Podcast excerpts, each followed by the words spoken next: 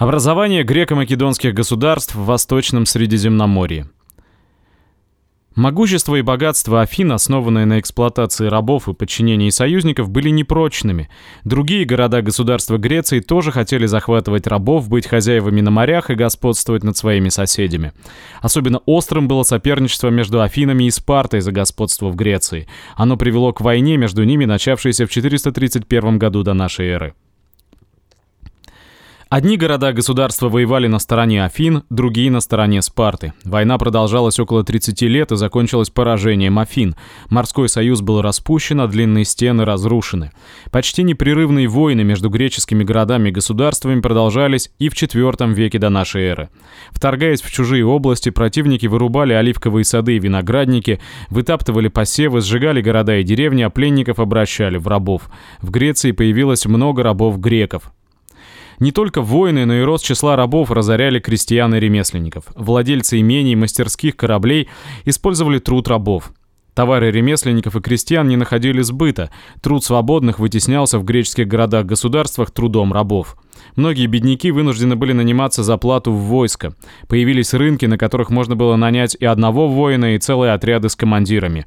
Даже в войске персидского царя служило много наемников греков.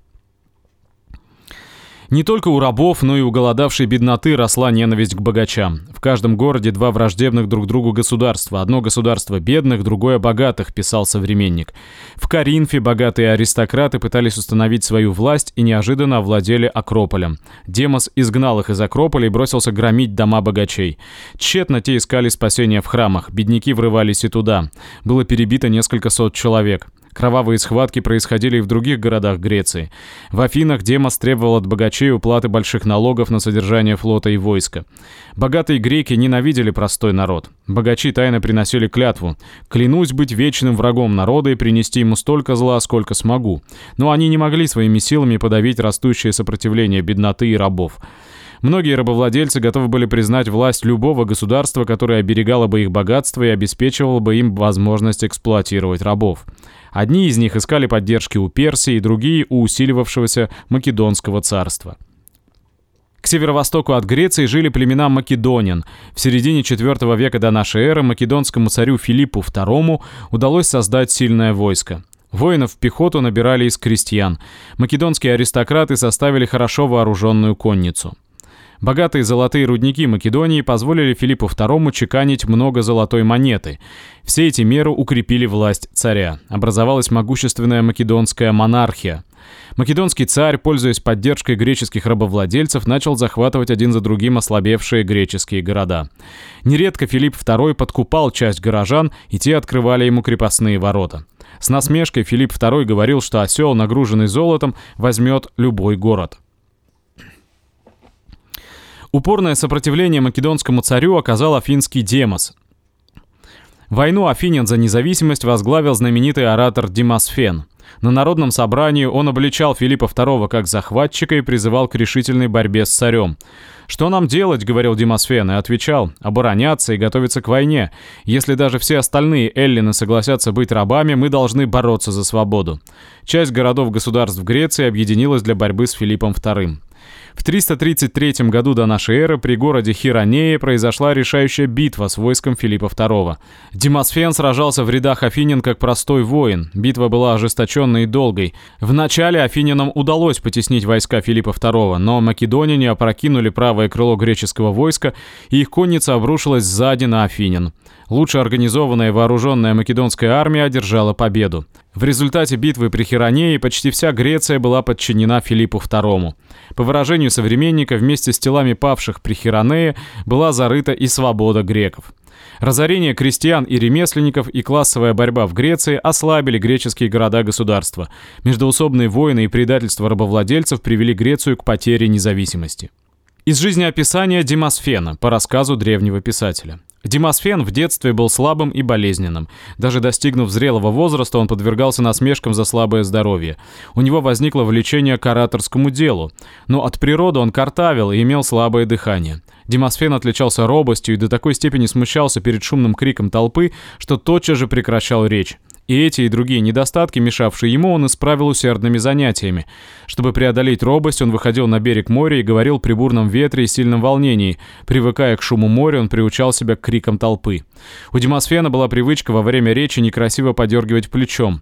Он привесил к потолку меч и произносил речи, становясь так, чтобы меч был прямо над плечом. Уколы меча удерживали его от подергивания.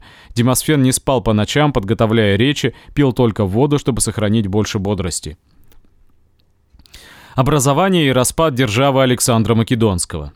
Подчинив Грецию, Филипп II стал готовиться к походу на Персию. Македоняне и греки надеялись захватить там плодородные земли и рабов, завладеть сказочными богатствами персидских царей. Для обедневших греков служба в войске Филиппа II была единственным средством прокормить себя. Во время подготовки к походу Филипп II был убит. Предполагали, что убийство было организовано персами.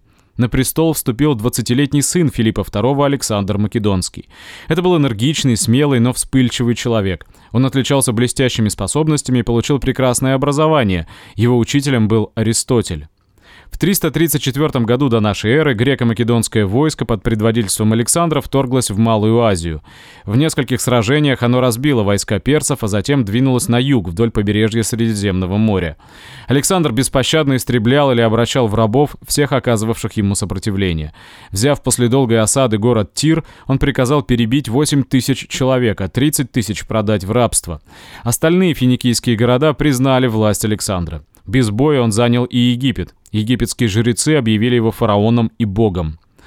Из Египта Александр Македонский двинулся с войсками в Междуречье. Персидский царь Дарий III собрал множество воинов среди всех народов, еще оставшихся под его властью. Войска противников встретились на широкой равнине около местечка Гавгамелы, недалеко от реки Тигр. Сражение началось стычками конницы. Внезапно в атаку устремились десятки персидских боевых колесниц, к которым были прикреплены острые косы. Но македонские стрелки перебили многих колесничьих, а воины быстро перестроились и пропустили мчавшихся коней между своими рядами. Александр с конницей пробился к центру персидского войска, где стоял Дарий. Грозно двинулась вперед и фаланга, тесня персов. Охваченный страхом, Дарий бежал. Центр и левое крыло войска были также обращены в бегство. В это время Александру донесли, что отборные отряды персов теснят левое крыло греко-македонского войска. Во главе конницы Александр обрушился на наступающие отряды противников. После ожесточенной схватки бегство персов стало всеобщим. Преследуя противника, победители овладели главными городами Персидского царства. Захваченная добыча была так велика, что для перевозки золота и драгоценностей потребовалось несколько тысяч верблюдов. Царь Дарий вскоре был убит своими же вельможами. Громадное Персидское царство оказалось великаном на глиняных ногах. Оно рухнуло от первых же сильных ударов врага. Из жизнеописания Александра. Юный Александр огорчался, слыша о победах Филиппа II. Он говорил, «Отец успеет захватить все, а мне не удастся совершить ничего великого и блестящего». В городе Гордии на колеснице был завязан запутанный узел, названный Гордиевым. Говорили, что тот, кто его развяжет, будет властелином Азии. Многие пытались, но не смогли его развязать. Попытался и Александр, но тоже неудачно. Тогда он разрубил узел мечом. Отсюда идет выражение «разрубить Гордиев узел». Это означает решительно покончить с каким-нибудь запутанным вопросом. При переходе через пустыню воины Александра страдали от жажды. Для царя достали немного воды. Александр отказался пить и сказал «Этой воды для меня одного много, а для всех воинов мало», и вылил воду в песок. Хотя Персидское царство распалось, но отдельные его области продолжали оказывать сопротивление. Особенно упорно сражались жители Средней Азии. За три года тяжелой войны Александру удалось покорить лишь небольшую ее часть. Из Средней Азии Александр с войском вторгся в Индию, но силы его воинов были подорваны долгим и тяжелым походом, а индийцы мужественно боролись с захватчиками. Войско отказалось идти дальше, и Александр был вынужден повернуть назад – в 324 году до нашей эры он вернулся в Междуречье, совершив тяжелый переход через пустыню. Во всех завоеванных странах Александр основывал для упрочения своей власти города и размещал в них отряды греческих и македонских воинов. Население этих городов пополнялось за счет греков-переселенцев из Греции. Многие из этих городов были названы Александриями. Держава Александра и ее распад – в результате греко-македонских завоеваний образовалась огромная держава, простиравшаяся от Балканского полуострова до реки Инд. Своей столицей Александр сделал Вавилон. Подражая восточным царям, Александр окружил себя ослепительной роскошью. Его одежда сверкала драгоценными камнями, на голову он надевал корону. Он требовал, чтобы его считали богом и кланялись ему в ноги. В 323 году до нашей эры Александр неожиданно умер. Тело его еще не было погребено, а между полководцами уже разгорелась борьба за власть. Держава Александра распалась на несколько царств. Главными из них были Македонское, Египетское и Сирийское. Народы Египта и Передней Азии, освободившись от гнета персов, попали под гнет греко-македонских завоевателей.